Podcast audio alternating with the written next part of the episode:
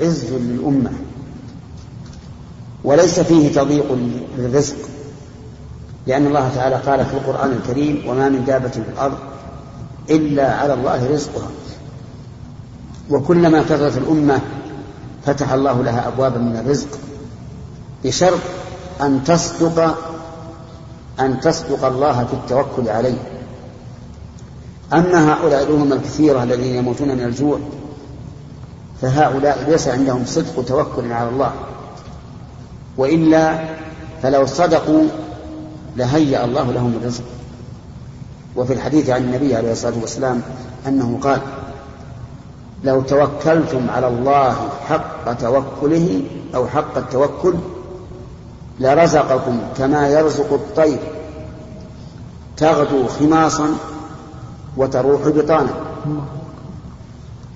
الطير تغدو من أوكارها خماصا، أي جائعة ليس ببطونها شيء، تذهب في أول النهار وتروح في آخر النهار بطانا، أي مملوءة البطون. فكثرة الأمة لا شك أنه عز وقوة للأمة، ولهذا نجد الأمم الكثيرة لها هيبة وإن كانت متأخرة في الصناعة من أجل كثرتها. وما يحاوله أعداء المسلمين اليوم من تقليل النسل للمسلمين فهو خطة خبيثة ماكرة، يريدون أن يقضوا على المسلمين بأي وسيلة، إما بموت الموجود أو الحيلولة دون المعدوم. أرأيتم لو كثرت الأمة لكان هذا في الزراعة وهذا في الصناعة وهذا في التعليم وهذا، يعني تشتتوا، كل واحد قام بعمل. وأرض الله واسعة ورزق الله لا نفاد له، ما عندكم ينفد وما عند الله باق. فكثرة الأولاد لا شك أنه محبوب إلى الشرع مطلوب في العقل. وأما ما يقول بعض الناس الآن: إذا كثروا الأولاد إذا كثروا الأولاد كثرت طلباتهم، هذا هو هذا القميص وهذا هذا السروال وهذا هذا القطرة. نقول: رزقك ورزقكم على من؟ نحن نرزقكم وإياهم، نحن نرزقهم وإياكم على الله. حدثني رجل يقول إنه كان قليل ذات اليد فتزوج، يقول: فرأيت قناة من الرزق بدأت تصب علي ليست, ليست موجودة عندي بالأول، فولد له ولد واسمه عبد الله، معروف معروف عندي. يقول: فلما ولد والله يقسمني إنه زاد الرزق زاد الرزق. إن هذا هذا ما هو إلا مثال مستاق لقول الله تعالى: وما من دابة في الأرض إلا على الله رزقها، ولقوله: نحن نرزقهم وإياكم. نحن نرزقكم وإياهم. فكثرة الولد أمر محبوب شرعا وكذلك عقلا. وانظروا إلى إلى شعيب ماذا قال لقومه: واذكروا إذ كنتم قليلا فكثركم فجعلها نعمة يذكر بها. وقال الله تعالى لبني إسرائيل: وجعلناكم أكثر نفيرا. وهذا فيه الإشارة إلى الكثرة والإشارة إلى تعلم أساليب الحرب، لأنه لن ينفر بالحرب إلا من كان عنده خبرة. نعم. باب قول الله تعالى: لما خلقت بيدي. حدثني معاذ بن فضالة قال حدثنا هذا الباب هذا الباب أتى به المؤلف لإثبات اليد لا لإثبات الخلق، لأن إثبات الخلق في الباب الذي سبق. لكن لا مانع، يعني هذا من حسن ترتيب المؤلف رحمه الله، أن الباب الأول في الخلق عموما وهذا الباب في الخلق خصوصا وبيده أيضا. يقول عز وجل: لما خلقت بيدي. وهذه جملة من آية أطول من هذا، فإن الله تعالى أمر الملائكة لما خلق آدم أمر الملائكة أن تسجد له، وكان من بينهم وليس منهم إبليس، كان معهم لكنه ليس منهم. سجد الملائكة كلهم أجمعون إلا إبليس أبى أبى أن يسجد. قال الله تعالى: إلا إبليس كان من الجن ففسق عن أمر ربه، لأن الجن الأصل فيهم المعصية لا الطاعة، والملائكة لا يعصون الله. فسجد الملائكة إلا إبليس أبى. فقال الله تعالى: ما منعك أن تسجد لما خلقت بيدي؟ أي شيء منعك؟ ماذا قال؟ قال: أنا خير منه، خلقتني من نار وخلقته من طين. فصار المانع له من السجود هو الاستكبار والعلو. وكان في علم الله تعالى كافرا، في اللوح المحفوظ مكتوب انه كافر، فاستكبر وابى. قال: أأسجد لمن خلقت طينا؟ يعني خلقته من الطين، لا يسجد والعياذ بالله. فقال الله تعالى: ما منعك أن تسجد لما خلقت بيدي؟ وهنا قال لما ولم يقل لمن، مع أن آدم عاقل من عداد العقلاء، لكن إذا أريد, إذا أريد الوصف عبر عن العاقل بما، وإذا أريد الشخص عبر عن العاقل بمن. أرأيت قوله تعالى: وإن خفتم ألا تعدلوا في اليتامى فانكحوا ما طاب لكم من النساء، فانكحوا ما طاب لكم من النساء، ما طاب، ولم نقل من من طاب، مراعاة لإيش؟ للوصف، والوصف غير عاقل.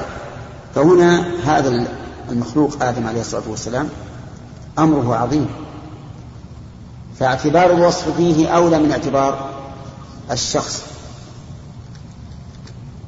ولهذا انظر جواب إبليس، إبليس جعله في مقام الشخصية، فقال: أأسجد إيش؟ لمن خلقت. والله عز وجل قال: لما خلقت، لأن الله عز وجل أراد تعظيم آدم، وإبليس أراد تهوينه ووضعته، فقال لمن. وقوله تعالى: لما خلقت بيدي، الشاهد من هذه الجملة قوله تعالى: بيدي، بيدي الثنتين. طيب وغيره لم يخلق اليدين؟ نعم، غير آدم لم يخلق باليدين، خلق بالكلمة، كما قال تعالى: إنما أمره إذا أراد شيئا أن يقول له كن فيكون. كن غير آدم من الملائكة والشياطين وغيرهم، كلهم خلقوا بالكلمة. فإذا قال قائل: ما دليلك على أنهم خلقوا بالكلمة؟ قلنا: دليلنا قوله تعالى: إنما أمره إذا أراد شيئا أن يقول له كن فيكون. فإذا أراد أن يخلق الملائكة قال: كونوا فكانوا، وكذلك غيره. لكن آدم خلقه الله بيده، وجعل صورته على صورته، جعل الله صورة آدم على صورة الرب عز وجل. وهذا تكريم آخر، أن يجعله على صورة الرب، ولكن لا يلزم من كونه على صورة الرب أن يكون مماثلا للرب، لأن الله تعالى قال: ليس كمثله شيء وهو السميع البصير. وأول زمرة تدخل الجنة على صورة القمر ليلة البدر، وليسوا مماثلين للقمر، فلا يلزم من الصورة المماثلة. ويأتي شرف بقية الكلام على الآية، لأن الأخ حجاج يشير إلى انتهاء الوقت. أحسن الله إليكم. تكلمنا على قوله تعالى: في الترجمة التي ترجم بها البخاري رحمه الله بما خلقت بيدي، وقلنا إن هذا كناية عن آدم، وأردنا على هذا شبهة على ما قاله النحويون أن من للعاقل وما لغير العاقل، وأجبنا عن هذه الشبهة بماذا يا خالد؟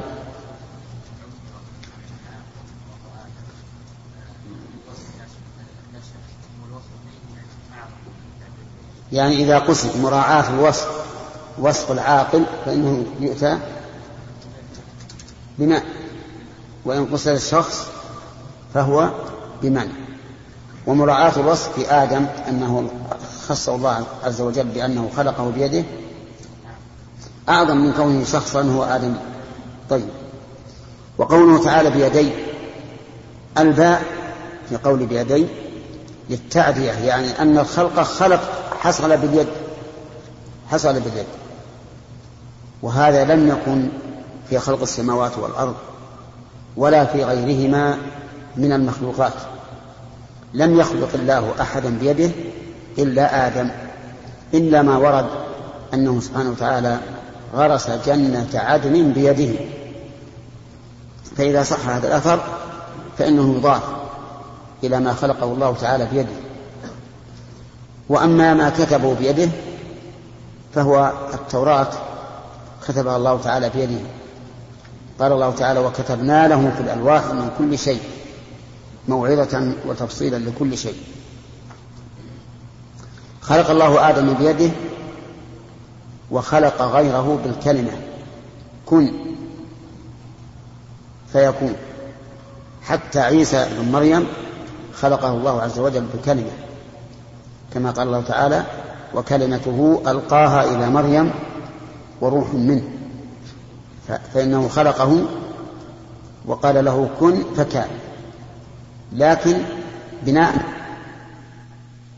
سبب نفخ الله في فرجها بروح من عنده، خلقه الله عز وجل ونفخ في فرجها جبريل هذه الروح فنشأ الولد.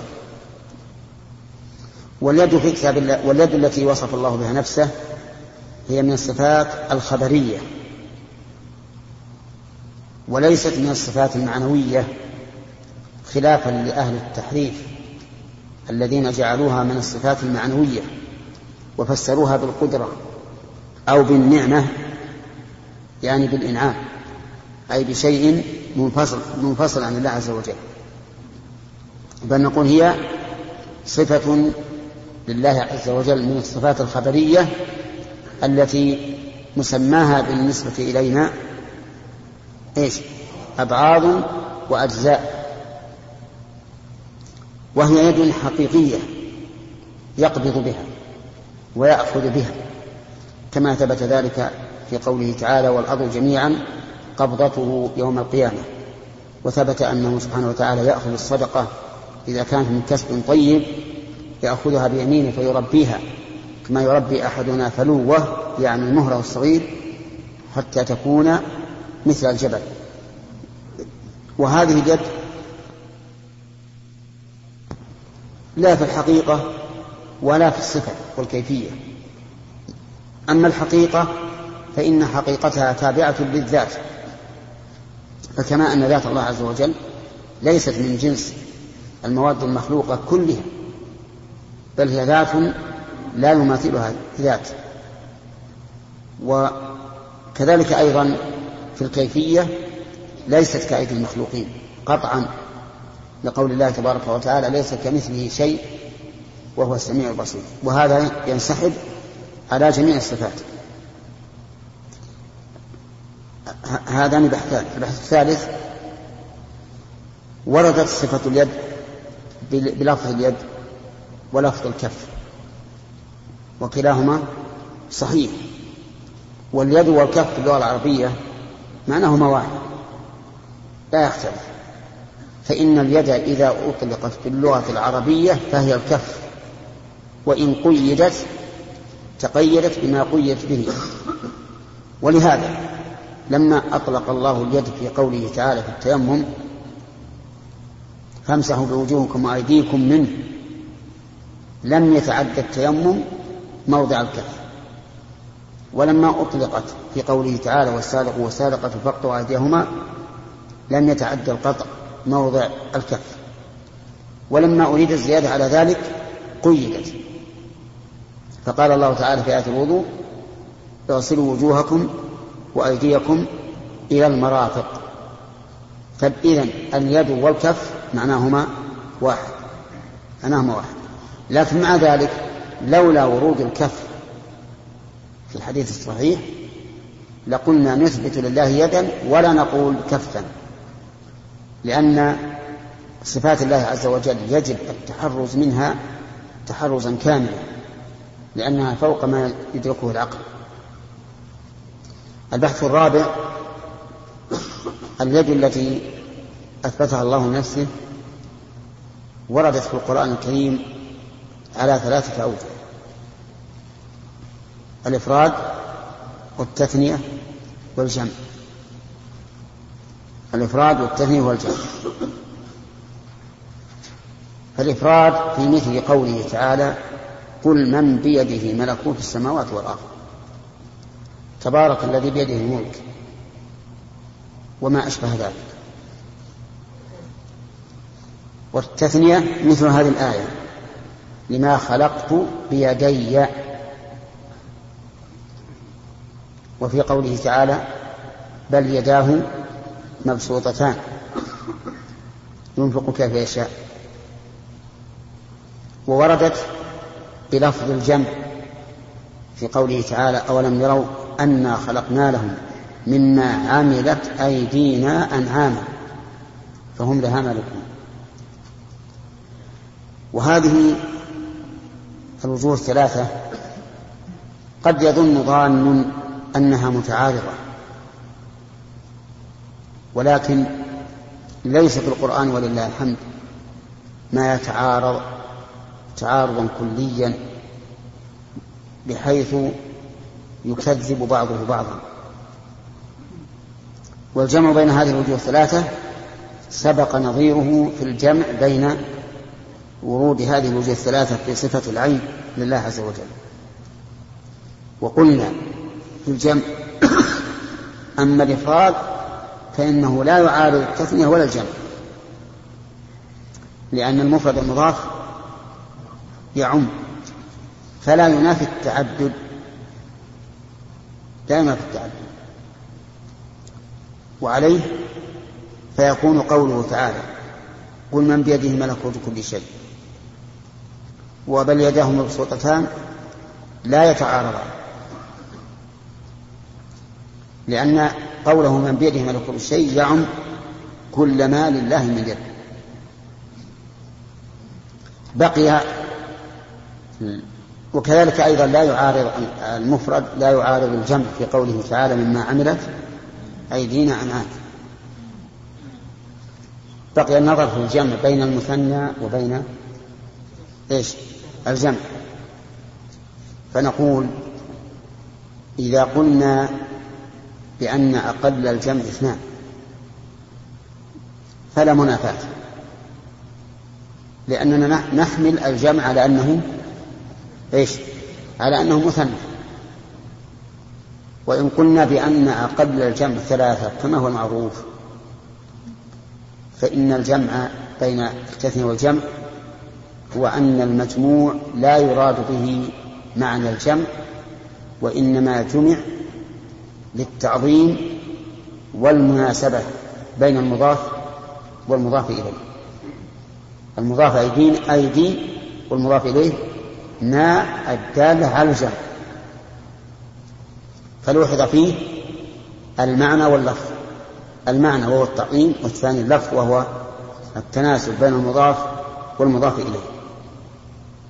وإذن فما الذي نعتقد بالنسبة لأيد الله ليد الله عز وجل أواحدة أم ثنتان أم ثلاثة؟ ها الثاني، يعني نؤمن بأن الله سبحانه وتعالى له يدان اثنتان، وعلى ذلك أجمع السلف أن لله يداي أن لله يدين اثنتين. فإن قال قائل لماذا لا نأخذ بالجمع لأنه أزيد، فإن من أخذ بالجمع فقد أخذ بالمثنى. قلنا هذا لا يستقيم، لأن قوله تعالى بل يداه مبسوطتان جاءت ردا على قول اليهود يد الله مغلولة، فجاءت ببيان الصفة الكاملة لله عز وجل بالنسبة لهذه الصفة. ولو كان هناك يد زائدة على اثنتين لذكرت، لأنه كلما كثرت الأيدي كثر العطاء.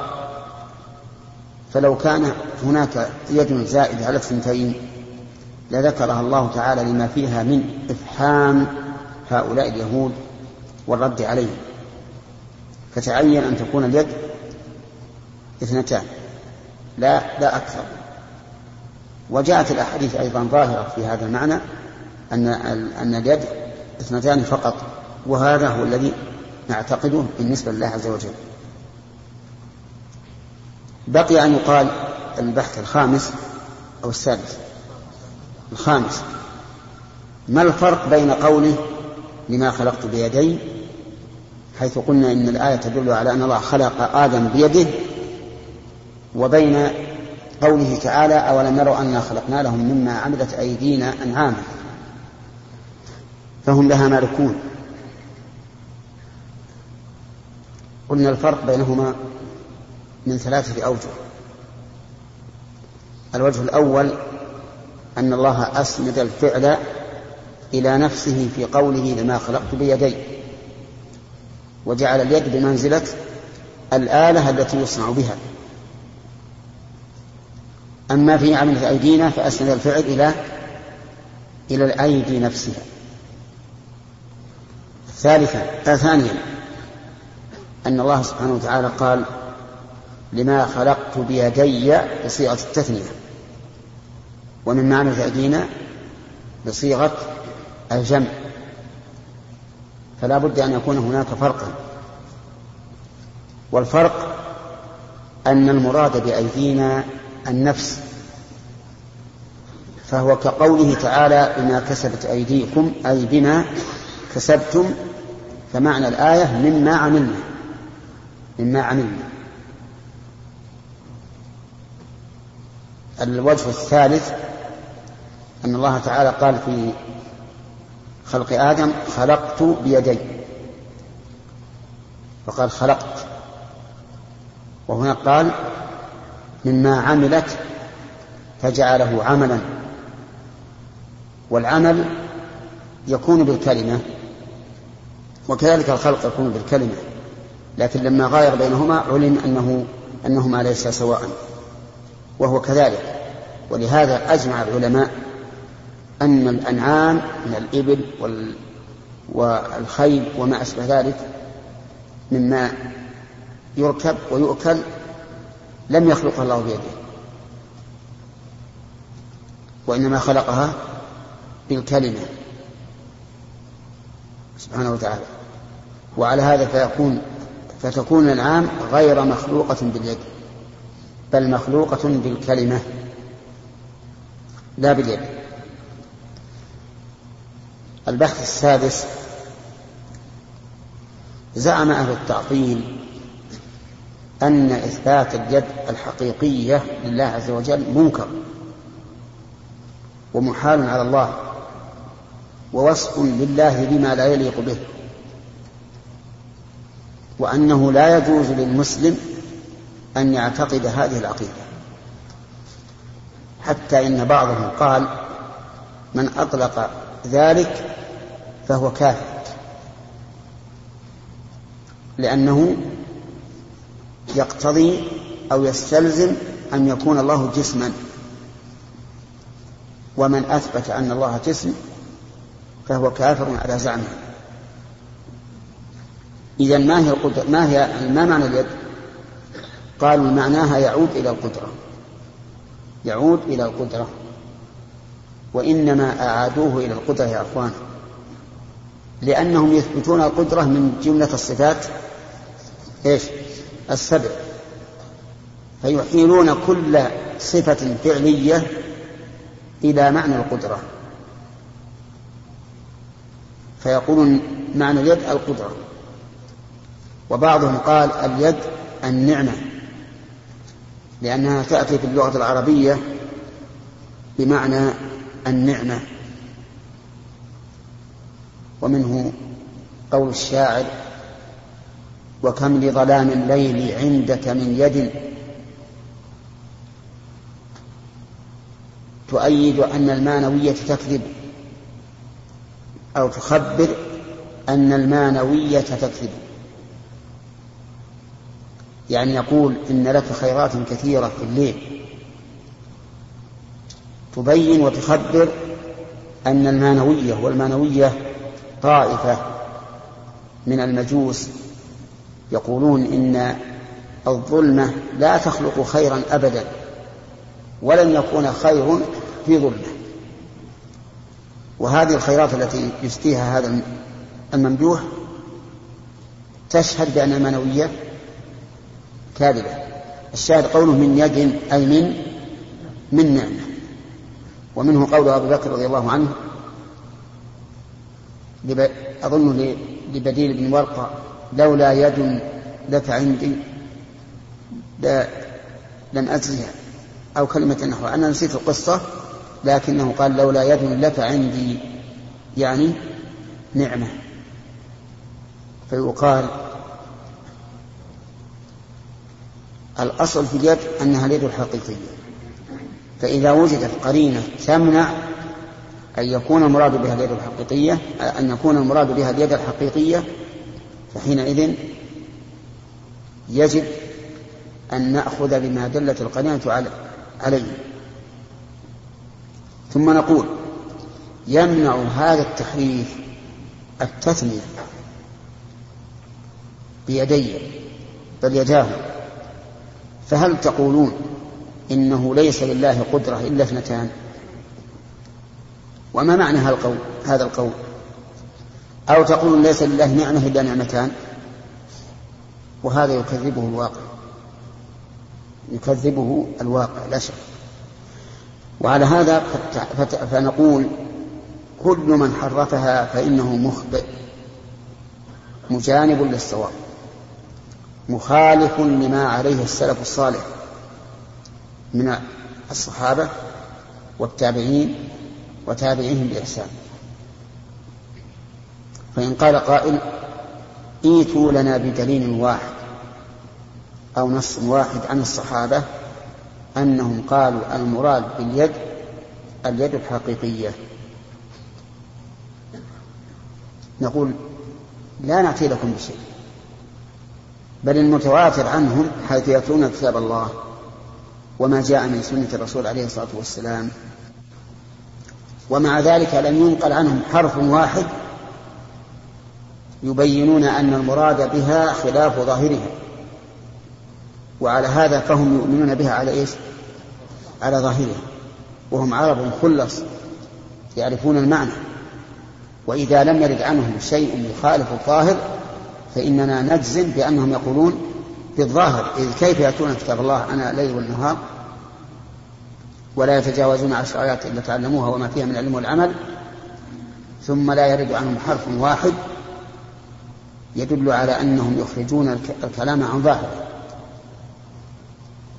ولا حاجة إلى أن ننقل لكل صفة بعينها نص عن الصحابة أو التابعين، لأن الأصل أنهم يقولون بما دل عليه ظاهر القرآن أن المراد اليد الحقيقية والعين الحقيقية، وكذلك بقية الصفات.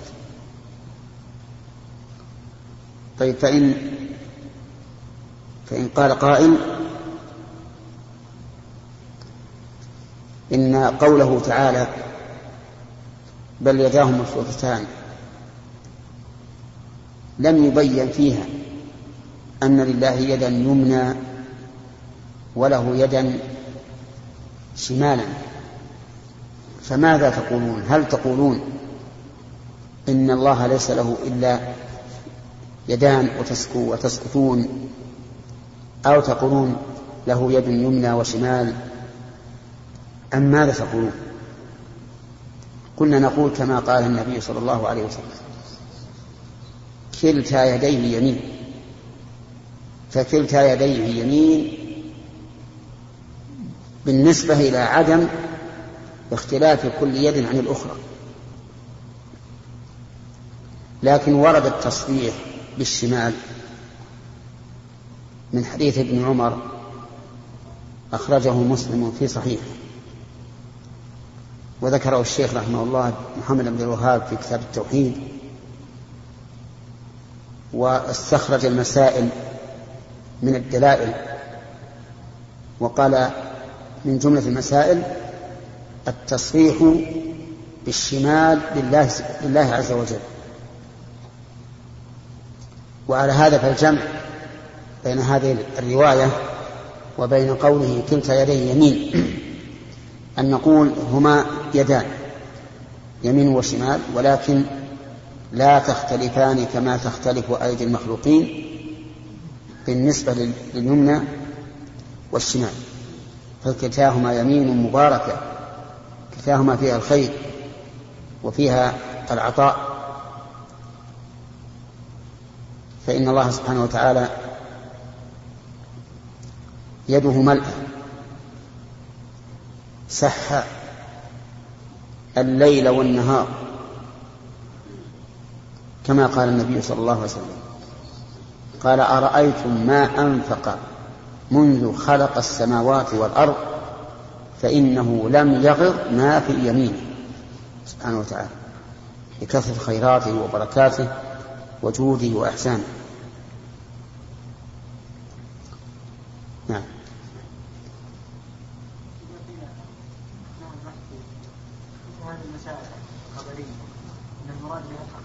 نعم.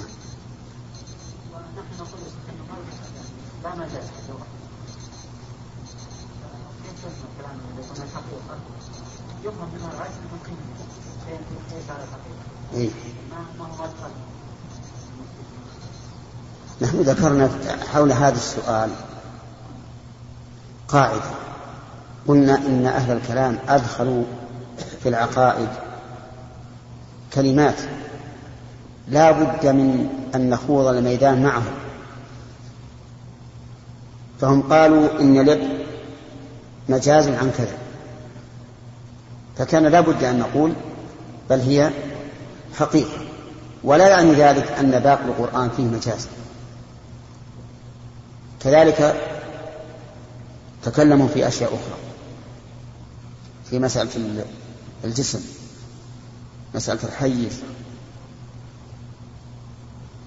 فاضطر أهل السنة أن يتكلموا. كذلك مسألة زيادة بذاته في الاستواء والنزول والمجيء، كل هذا دفعا لما يروجه هؤلاء المحرفون بين العامة ويقولون المراد كناية عن كذا، مجاز عن كذا، وما أشبه ذلك. نعم. أيه أيه هو على كلها له يد يكفي، لا إذا قلنا له يد كفى هو الحقيقة، لكن إذا بنينا بما نطالعه في عامة الكتب أن نتكلم عن العقيدة ما عدا كتب السلف، وأنهم يقولون هي مجاز عن القدرة، مشكلة. فلا بد من إخراج هذا المفهوم. نعم. بسم الله الرحمن الرحيم، الحمد لله والصلاة والسلام على رسول الله.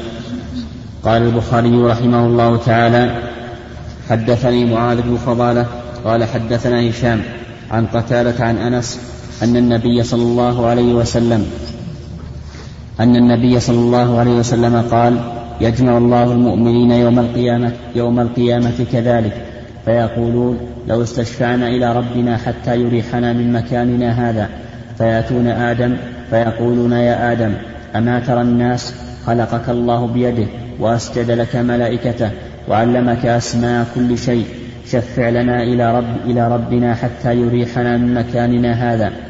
فيقول لست هناك، ويذكر لهم خطيئته التي أصاب. ولكن ائتوا نوحا فإنه أول رسول بعثه الله إلى أهل الأرض. نعم، ف... هذا هذه القطعة من الحديث نتكلم عليها. أولا قال في هذا اللفظ يجمع الله المؤمنين، ولكن الجمع يوم القيامة للمؤمنين وغيرهم، والمشقة تكون على المؤمنين وغيرهم. ويقول في هذا الحديث يأتون آدم فيقولون يا آدم أما ترى, أما ترى الناس، يعني على ما هم عليه من الغم والكرب الذي لا يطاق. فالمفعول الثاني محذوف دل عليه السياق. المعنى أما ترى الناس قد أصابهم ما أصابهم من الهم والغم والكرب، خلقك الله بيده، وهذا هو الشاهد من الحديث المطابق للترجمة تماما. وأسجد لك ملائكته، أي أمرهم أن يسجدوا لك فسجدوا. وهنا يقع سؤال: كيف جاز للملائكة أن يسجدوا لغير الله؟ وهل سجودهم هذا عبادة؟ الجواب: جاز لهم أن يسجدوا لغير الله لأن الله أمرهم به. وسجودهم لآدم عبادة، ولهذا كان ترك إبليس السجود لآدم كفرا، استكبر وكان من الكافرين. كما أن قتل النفس من كبائر الذنوب، ولا سيما الأقارب، وكان قتل النفس للأقارب منقبة عظيمة لإبراهيم الخليل، حيث أمره الله أن يقتل ولده فاستسلم هو والولد. ولما أحضره للذبح وتله للجبين، تله بشدة لئلا تأخذه الرحمة، وجعل جبينه من ماء الأرض لئلا يعجز عن تنفيذ ما أمر الله به أن يرى وجه, وجه ولده والسكين على أمامه. أو أن الولد أيضا يحصل له ما يحصل حين يرى السكين فوق وجهه.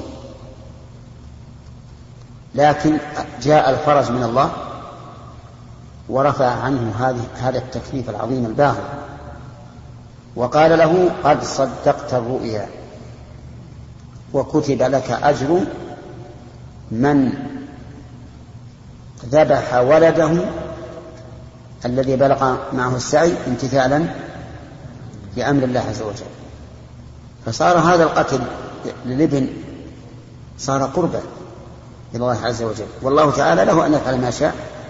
إذا كلفنا بأمر فإن امتثالنا لهذا الأمر عبادة مهما كان. البحث الثالث في هذا قوله: وعلمك أسماء كل شيء. أسماء كل شيء، معلوم أن أن كل شيء لو أخذت بظاهرها لكان الله علمه كل شيء حتى ما يكون إلى يوم القيامة، ولكن المراد بذلك أسماء كل شيء يحتاج إليه أو إلى معرفة اسمه في ذلك الوقت. ولا غرابة أن تأتي هذه اللفظة كل شيء ويراد بها شيء مخصوص. ألم تروا إلى قوله تعالى عن ريح عاد تدمر إيش كل شيء بأمر ربه، ولكن لم تدمر المساكن فأصبحوا لا يرى إلا مساكنهم. لكن علمه أسماء كل شيء يحتاج إليه إلى معرفته، ولهذا قيل للملائكة: أنبئوني بأسماء هؤلاء، شيء معين عندهم، إن كنتم صادقين. قالوا: سبحانك لا علم لنا إلا ما علمتنا. ولكن هل, هل علمه كل ما يتعلق بهذه المسميات؟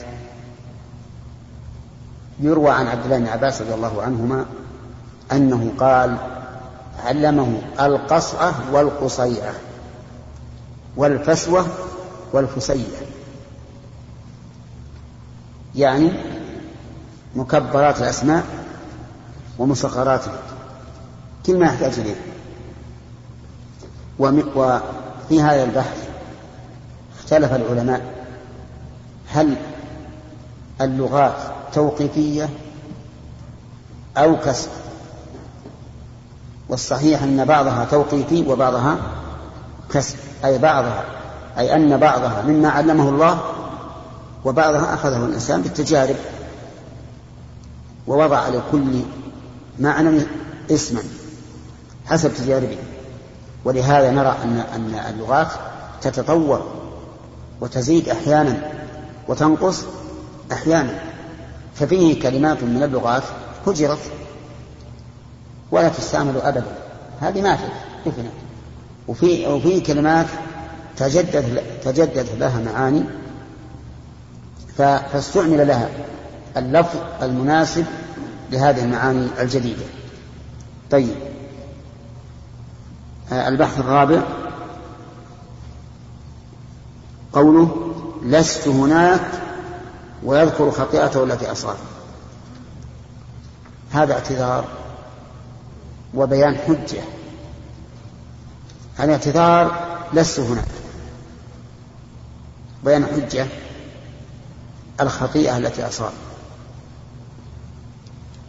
وذلك أن الشافع لا بد أن يكون له قدر عند من شفع إليه، وإذا لم يكن له قدر أو كان حصل منه مخالفة فإنه هو يحتاج إلى من إيش؟ إلى من يشفع له، ويخجل أن يقوم شافعا لغيره مع أنه حصل منه ما حصل. وهذا شيء فطري فطري.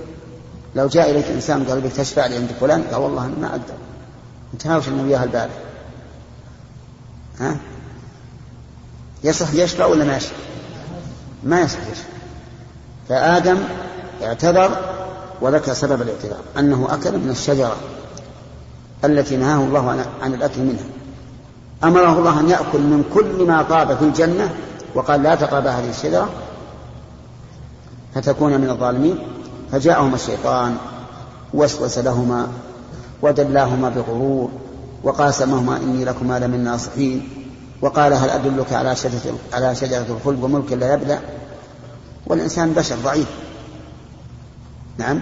فانقاد وأكل من الشجرة، فبدت العورة العورة الحسية والعورة المعنوية. العورة المعنوية بالمعصية، والحسية تساقط ما ستر الله به عورتهما وجعل يخصفان عليهما من ورق الجنة. وفي هذا دليل على كذب الرواية التي تروى عن ابن عباس رضي الله عنهما في قوله تعالى: هو الذي خلقكم من نفس واحدة وجعل منها زوجها ليسكن إليها، فلما تغشاها حملت حملا خفيفا فمرت به، فلما أثقلت دعوا الله ربهما: علينا آتينا صالحا لنكون من الشاكرين، فلما آتاهما صالحا جعل له شركاء فيما آتاهما، فتعالى الله عما يشركون.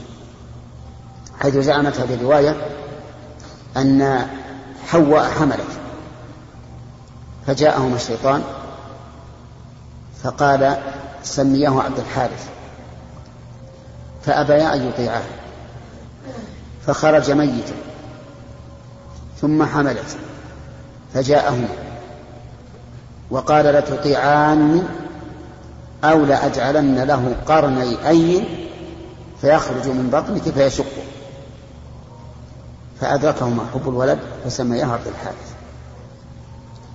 فإن هذه كذب لا شك فيها أنها كذب. والعجيب أن في بعض سياقاتها أنه قال لهما: أنا صاحبكما الذي أخرجتكما من الجنة. سبحان الله، يتوسل إليهما بقبول خبره بأنه إيش؟ أخرجهما من الجنة. وهذه القصة ذكرنا في شرح التوحيد أكثر من ثمانية أوجه تدل على كذبها، ومنها هذا الحديث، لأنها لو وقع في آدم لكانت أكبر من أكل الشجرة، لأن فيها إخلالا بالتوحيد ووقوعا في الشرك، وهو أعظم من المعصية. الله أكبر. الله. فإن قال قائل: إذا تبين بطلان كون الآية الكريمة في آدم وحواء فبماذا تجيبون عن قوله: والذي خلقكم من نفس واحدة وجعل منها زوجها ليسكن إليها؟